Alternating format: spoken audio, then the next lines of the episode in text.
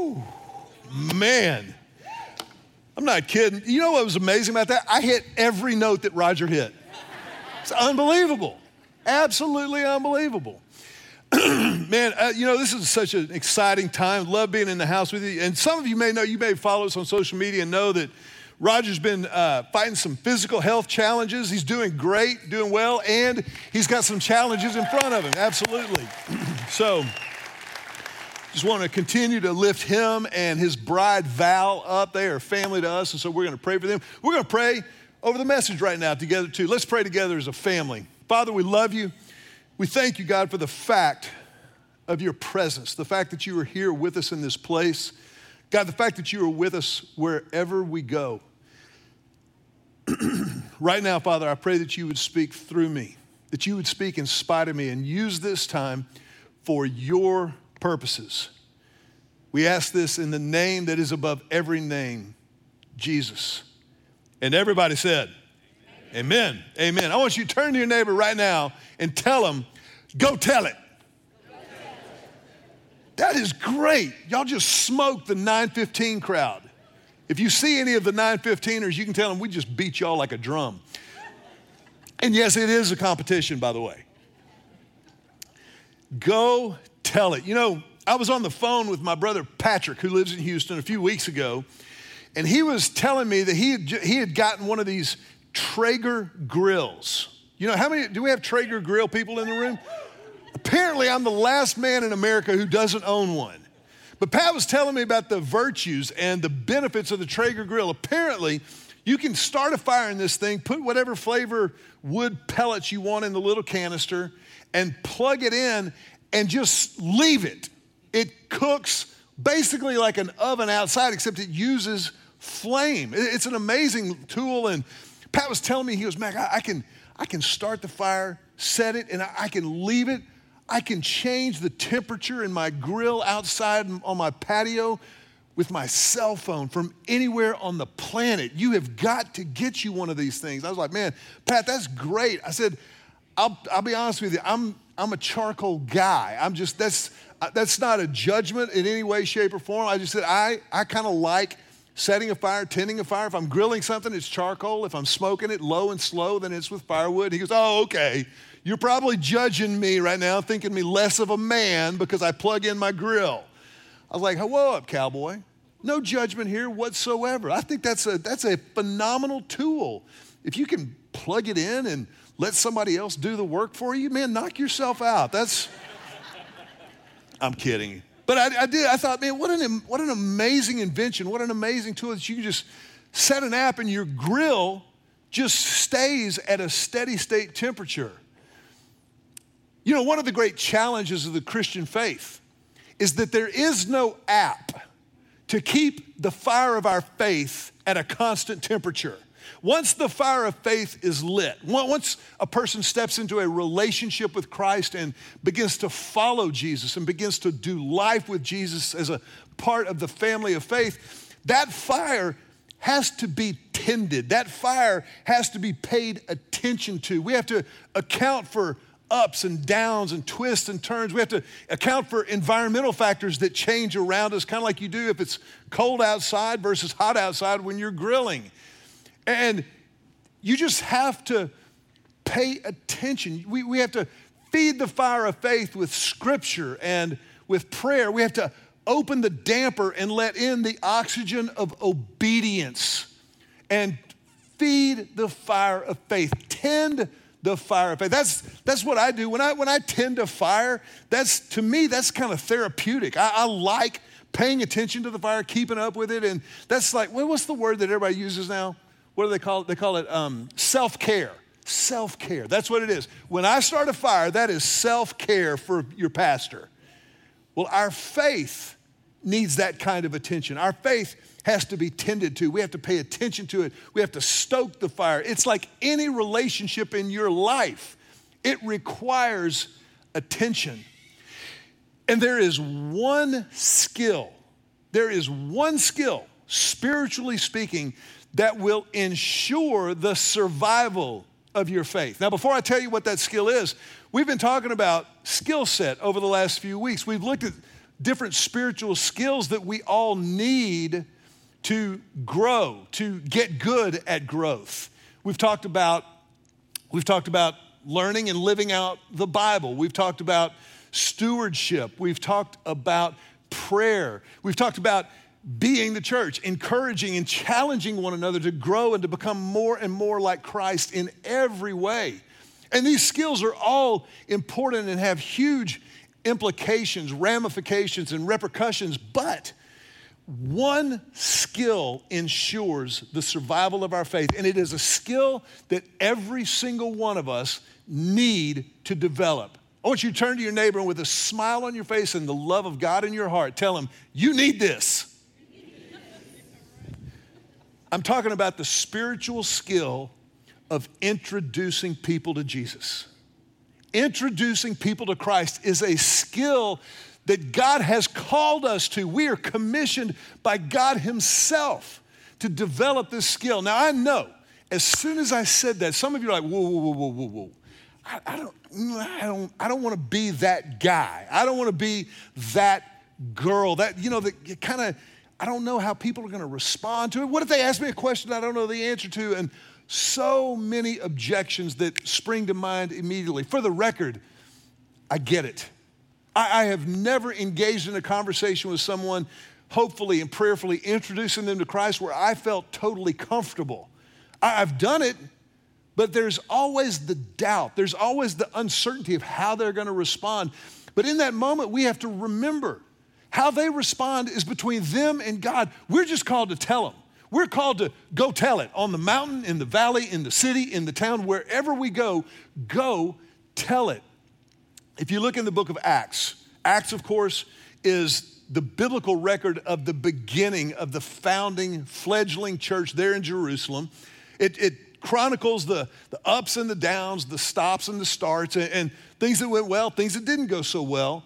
But in Acts chapter 1, we kind of receive our marching orders. This is kind of the charter for the church. If you will, Acts chapter 1 is the constitution for the church, no amendments needed. This is Jesus explaining who we are and what we do. Look in Acts chapter 1, verse 8. In Acts chapter 1, verse 8, the Bible says, "But you will receive power when the Holy Spirit comes upon you." This is Jesus talking. And then he says this, "And you will be my witnesses," telling people about me everywhere, in Jerusalem, throughout Judea, in Samaria, and to the ends of the earth. You will be my witnesses. What Jesus is saying here is begin where you are. Right here he's talking to the apostles, the disciples, and he says, start here in Jerusalem. For you and me, this would be start here in Austin. You will be my witnesses in Austin, then in Texas.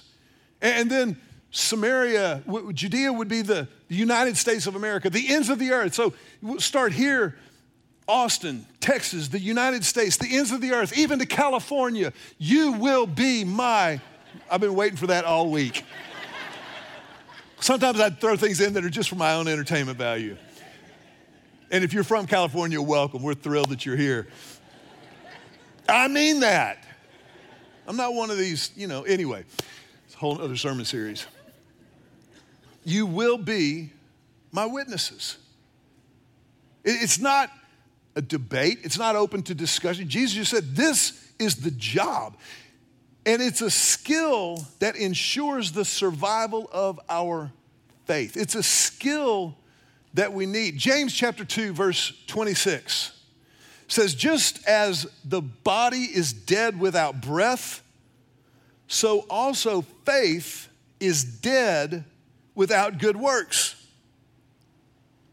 So you can believe in God, but if you're not backing it up, your faith is as good as dead in the water. Now, does that sound a little extreme to you? Does it sound maybe kind of overly fanatical or unnecessarily radical? If it does, I understand, but let's just kind of pull on that thread a little bit. When we say faith without works, we're talking about faith in Christ, having a relationship with God. That means that we have chosen to respond to God's grace initiative and entered into a relationship with Christ. That's what this faith means in this context. And that means, by definition, that God has taken us from death because of sin to life. We are all born under the condition of sin. Nobody had to teach you how to lie, how to be selfish. The first abstract concept that you ever grasped was what? Mine. Mine. Every 2-year-old in the world knows mine. And it's a concept that we have to constantly, for the rest of our lives, fight to overcome. And that reality is corrected in faith because of what Christ did on the cross when he became my sin and your sin and paid the penalty for that sin so that we don't have to, so that anyone who believes in him would never die but would be forgiven of their sins. That's the reality of it. But then, because of that reality, we respond in faithfulness through good works, by doing things, by furthering the purposes of God, the kingdom of God here on earth. Jesus' model prayer, God, your will be done on earth as it is in heaven. There is, of course, an eternal aspect to our faith, but there is absolutely a temporal, right here and right now, aspect of our faith as well. So we have to understand that. And so Jesus gives us our marching orders here. What he's talking about here is evangelism. Evangelism. The word evangelism, just a working definition of evangelism, it just means telling the good news of Christ. Telling the good news. The word evangelism in the original Greek is euangelizo. Euangelizo, it's where we get the word evangelism. Now, I learned something this week that I had never known. I've been a follower of Christ for more than a minute. I've been to seminary. I've never broken down the word evangelism before. Watch this. We say evangelism, evangelism. Well, in the original Greek, it was euangelizo, euangelizo. That's the verb, to tell good news. Well, that prefixed eu just means good.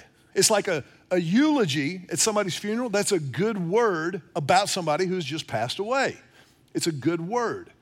You is good, angelizo, but that word angel is right in the middle of evangelism. An angel is a messenger of God, a messenger who brings good news. You tell good news. I'd never seen angel in the word evangelism before. Has anybody else ever seen that? You can raise your hand. That's okay if you did. You're smarter than your pastor. I'd never seen that before. But that's what evangelism is. It's just introducing people to Christ, being a witness for Christ. He said, you will be my witnesses. I want to give you 5 things to keep in mind, 5 things to remember about why practicing the skill of evangelism is so mission critical, the most important spiritual skill you will ever develop. Number 1, practicing the skill of evangelism keeps our faith fresh. Practicing the skill of evangelism keeps our faith fresh. I'll never forget the first time my father-in-law, Joe, took our kids to New Orleans.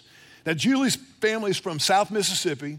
Her dad had been to New Orleans hundreds of times. He loved New Orleans, loved the food, loved the hospitality, the environment. Could not wait to take his grandchildren. And I'll never forget walking through the French Quarter. He's holding onto their hands, and Julie and I are like, don't look at the posters, kid. Just keep eyes straight ahead. We're here. We're going to get some beignets. You're going to love beignets. When we sat down at Café Dumont, and they brought the hot beignets and the powdered sugar, Joseph, our son, named after Julie's dad, his eyes lit up. He was about 5 years old. His excitement paled in comparison to Julie's dad. He was seeing New Orleans through the eyes of his grandchildren for the first time in his life. He lit up. There's this incredible picture we have of him walking down the street in the French Quarter, holding Emily's hand on this side, Joe on this hand. Somehow Joseph had powdered sugar on the back of his sweatshirt. We don't know how that happened, but we're calling it a win. When you practice the skill of evangelism, it will feed the fire of your faith like nothing else. It keeps your faith fresh. When you begin to see Christ through the eyes of somebody who just discovered the love of God, who is just discovering what it means to follow Christ, that fires you up. It's one of those things that just happens. Number two, it keeps us others focused. Practicing the skill of evangelism keeps us others focused. You don't have to participate in this survey, but if you would, if you feel like it, go for it. How many of us have to work at focusing on others? Let me just see a show of hands. Thank you. If your hand's not up, you lying in church. The skill of evangelism causes us to see people through the eyes of Christ. All of a sudden, we don't see people different from us or the same as us. We don't see people rich or poor, short or tall, black or white, any of the distinctions that humanity creates. We begin to see people through the eyes of God. And all of a sudden, that changes everything. We stay others focused. Number three, evangelism keeps us growing. If you practice the skill of evangelism, you are going to have to continue to grow in your own faith. Let me just tell you this right now. You will get asked questions you don't know the answer to. Happens to me all the time. Let me tell you one of the most spiritually mature, wisest things you can ever say. And you ought to write this down. Are you ready? 3 words. I don't know. I don't know. Do you understand how wise that is? To tell somebody, man, that's a great question. Maybe we could find out together. Maybe it's a part of the mystery and the majesty of God that we're not going to understand in this life. But you will have to keep growing if you practice the skill of evangelism. Number 4, practicing the skill of evangelism keeps us united. When I know that you are committed to the craft, to the skill of sharing your faith, and you know that I am, man, we stay together. That's the thing that unites us. We're committed, what do we say around here? To growing the community of Christ one life at a time. It's not just about me. It's not just about you. It's about people that haven't even darkened the doors yet. And we stay united on that. And then number 5, and this is so important, practicing the skill of evangelism keeps us balanced spiritually and theologically. It keeps us balanced spiritually and theologically. It is so easy to begin to chase theological, religious rabbits. I've seen this happen so many times. I've seen people lose sight of evangelism and the primacy of evangelism as a spiritual skill to practice and develop and grow in, and begin to go down what you could call it maybe the revelation rat hole. Now, Revelations is important. Revelation, the book of Revelation, end times, knowing what's going to happen. But I've seen so many people get so focused on the minutia of Revelation that they forget people. They forget the reason God tells us about the end times is so we'll go tell people who get to participate in it with us. I've seen people who get so focused on a particular theological position. I'm reformed, and that's the banner that they wave, and that's great. I believe in predestination. It's a biblical concept. I believe in reformed theology. I think Martin Luther and John Calvin did good stuff for the church, but I know people who are more Calvinist than Calvin. So evangelism keeps us balanced. Evangelism, keeping our eyes on the prize of Jesus and making him known to people, keeps us from going down these side streets. And it's so important. Romans chapter 10 gives us maybe the clearest roadmap for evangelism, what it is and how to do it, that there is anywhere in the Bible in one spot. In Romans chapter 10, God is explaining this thing called evangelism and what the gospel is and how to share it with other people. He's doing this through the pen of the Apostle Paul. In Romans chapter 10, here's what the Bible says. I'm going to start with verse 13. Go to verse 15 just for now. God says, "For it is by believing in your heart that you are made right with God, and it is by openly declaring your faith that you are saved." So the clear message is, not believing in Christ means I'm not right with God. As the scriptures tell us, anyone who trusts in him will never be disgraced. Jew and Gentile are the same in this respect. They have the same Lord who gives generously to all who call on him. For everyone who calls on the name of the Lord will be saved. That's the gospel. That's the good news of Christ. Starts out with bad news. Bad news is, because of sin, my relationship with God that I was created for is ruptured. My sin ruptured it. Now, God loves me unconditionally, period, as is. But he's not going to lower his standards of righteousness just to hang out with me. You see, I can never do enough good stuff to get to God. You will never do enough good things to get to God. That's why it takes faith in Christ. Christ is the only one who could accomplish enough to bring us back into right relationship with God. If you spent the rest of your life at the intersection of 6th and Congress, helping little old ladies cross the street, doing good works, it ain't gonna be enough. Tell your neighbor with a smile on your face, it ain't enough. People say, well, I'm gonna go to heaven, I'm a good guy, I'm a good person. I'm a good guy, I'm a good girl. And I'm sure you are. I try to be a good guy. I'm not good enough to get to God. He is morally perfect and flawless. And he provided the solution in the person of Jesus Christ. Acts chapter 4, verse 12 tells us, there is no other name under heaven by which we are saved. Anyone who gets saved is saved because of what Jesus did on the cross and the resurrection. That's reality. People say, well, what about this group and that group? That's up to God. But if someone is saved, it is because of the saving, atoning death, burial, and resurrection of Jesus. How that shakes out, who makes that decision is above our pay grade.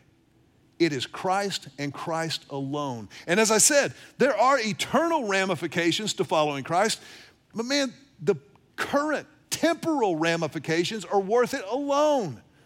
It's worth it because of the difference it makes in this life.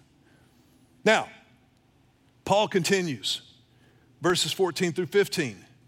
And this is where he gets really, really real with us. But how can they call on him to save them unless they believe in him? And how can they believe in him if they have never heard about him? And how can they hear about him unless someone tells them? You see how absolutely irrefutable the logic is? And how will anyone go and tell them without being sent? Acts 1:8, we've been sent. We've already been sent. That is why the scriptures say, how beautiful are the feet of messengers, there it is again, messengers, who bring good news. Man, when you bring good news to someone, it lightens up every part of their lives. The gospel of Jesus Christ helps everywhere that the light touches. It's so powerful that even if you bring good news of Christ to somebody, even your feet are beautiful. Nobody has beautiful feet. Remember the last time you went to the beach? Ooh. I don't care what they look like from the knees up. Their feet are ugly. unless you're bringing good news. When you bring the good news of Christ into someone's life, when you introduce someone to Christ, you bring beauty and power, grace and truth, freedom and hope. That is a powerful, powerful thing. Remember the verse that we read in James? Faith without works is dead. Faith without works is dead. We don't get to heaven by our good works. We've already clearly established that. We've seen that scripturally. But because of our faith, we work. Because of our faith, we do good works. And think about the works that we do. We've covered a lot of them in this series on skill set. There's the work of learning and living out scripture. There's the work of prayer. There's the work of stewardship. There's the work of fellowship and being the church, encouraging one another, challenging one another, helping each other to grow more like Christ. There are other good works, serving and feeding the poor. And all of these things we're called to do. But they pale in comparison to the eternal significance of bringing the good news of Christ into their lives. All of the good works we can do besides evangelism have a shelf life to them. When you lead someone to Christ, you alter eternity in their lives. It changes everything. The Apostle Paul said, if we only believe in the resurrection of Christ for this present day, we are to be pitied more than anyone. It's not just what's happening now, it's eternity. It's eternity. Yes, we take care of people who can't take care of themselves because they matter to God. But when you introduce Christ to someone, you introduce them to the reason they were created, relationship with God. You introduce them to why God made them and put them here on the planet. And that has eternal significance more than anything else. There is no other good work that can touch that. There are a lot of good works that are easier, but there's nothing better. There's nothing bigger than that. So how do we do this? Three things I want you to take from this as you walk out of here. Number one, know the gospel. Know the gospel. Romans chapter 10, John 3:16. The good news is the gospel. God loves you unconditionally and created you for a relationship with himself. To know God, to glorify him, to enjoy him forever. That's the deal. And our sin ruptured that relationship. It ruptures that relationship in a way that we can't repair on our own. We need help. And so God gave us Jesus. Jesus, in his death, burial, and resurrection, became our sin, died on the cross so that we don't have to pay the penalty for our sin. And then he rose from the dead with the promise of new life for anyone who believes in him. And anyone who believes in him will never be disgraced, will never be embarrassed, will never be put to shame because they've been forgiven and made new in him. That's the gospel. Know the gospel. Number two, show the gospel. Show it by the way you live. Show it in the way you talk to people. Show it in the way you talk about people. Show it, and just for the record, the only way you can show it is if you pray about it. You have to have an ongoing connection with God, relationship with God, if you're going to show the gospel. If your life is going to represent accurately the person and personality and character of Jesus. So show it. Pray about it. Show it. Number three, share the gospel. Share the gospel. That's my really cool sweatshirt right now that some of you are coveting. That's why we do these things. We don't do it just because you get to wear a cool sweatshirt. We do it so that you can invite somebody to Christmas at Lake Hills Church.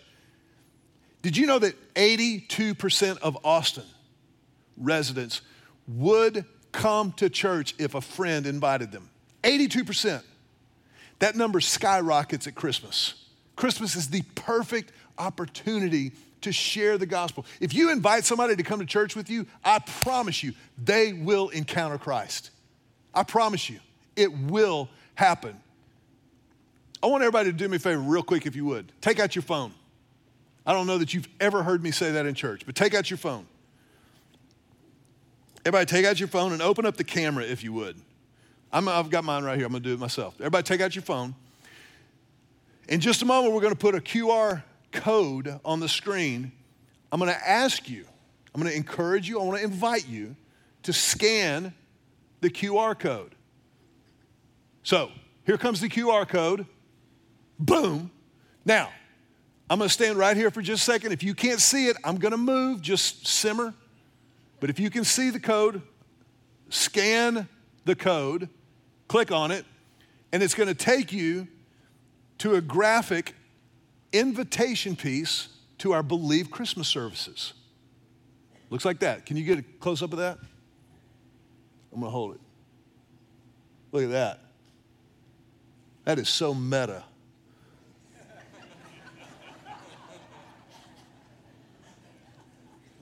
Now, here's what I want you to do. I'm going to invite you to do with this. Not I want you to, but I'm going to invite you to do this.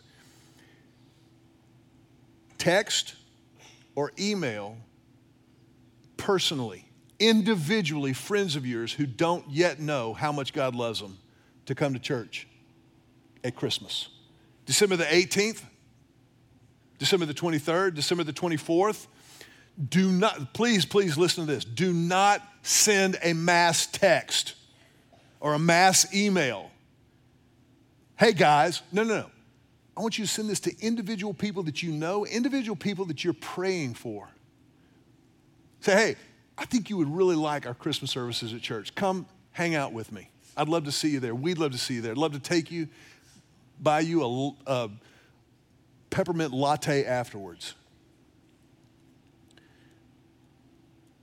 Or, I think Deanne mentioned this earlier in our service too, we're going to hand out these invitation cards. I love what you said earlier, Deanne, to hand an actual invitation to an actual person. What a novel concept in 2022. Every one of us ought to have at least 10 of these on our person at all times. Just handing them out like chiclets. Boom, boom, boom, boom, boom, boom, boom. Inviting people. Because we have the good news of Jesus Christ to give them. This is how it happens. This is truly a survival skill. It's a survival skill. This is how our faith survives. This is how the church survives.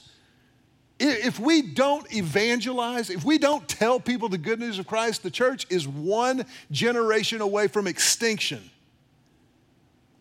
Now, we know from the Word of God that that's not going to happen. He will motivate and stir His people to do His work, to grow the community of Christ one life at a time. That will happen. The question is, will you be a part of it?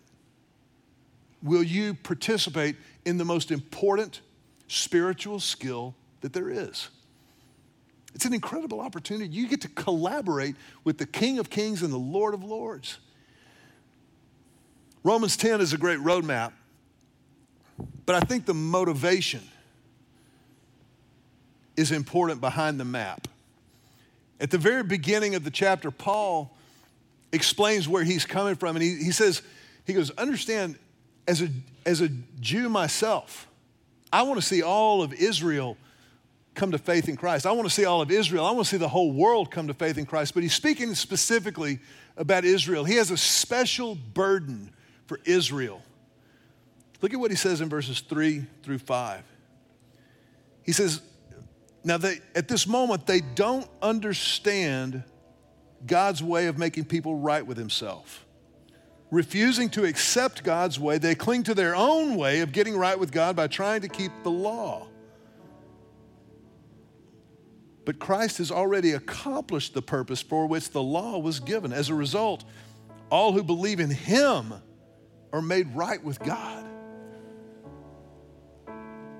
you know, for a lot of people, keeping the law, rules and regulations, that's how they think they're going to get right with God. Other people maybe don't use the law, but they use good works or being a nice person or some other man-made mechanism to get right with God. And there is none.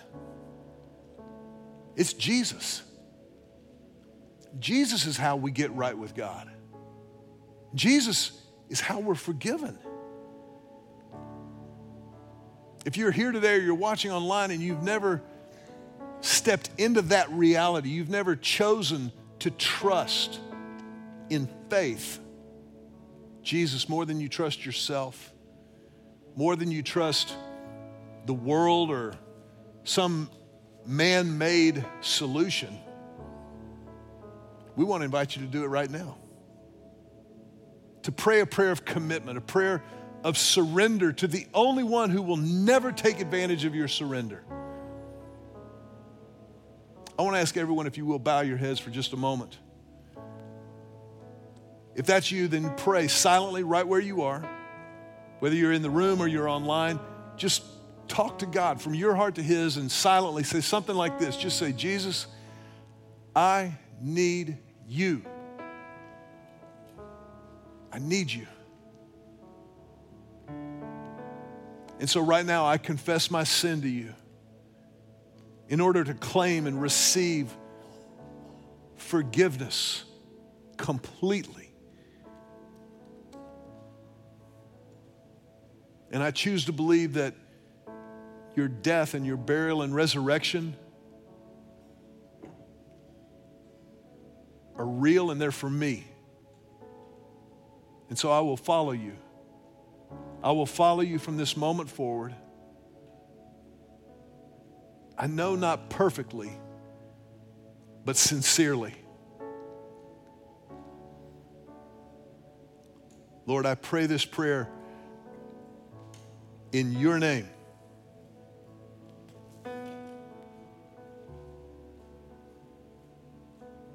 If you would just remain with your heads bowed for a moment. If that was your prayer, then this is the biggest moment of your life. And as a church, we get to help with the moments that follow. In just a moment, we'll explain kind of how that happens. But right now, if I want to just ask you, if that was your prayer, would you raise your hand? Just raise your hand and hold it up high over your head for a moment.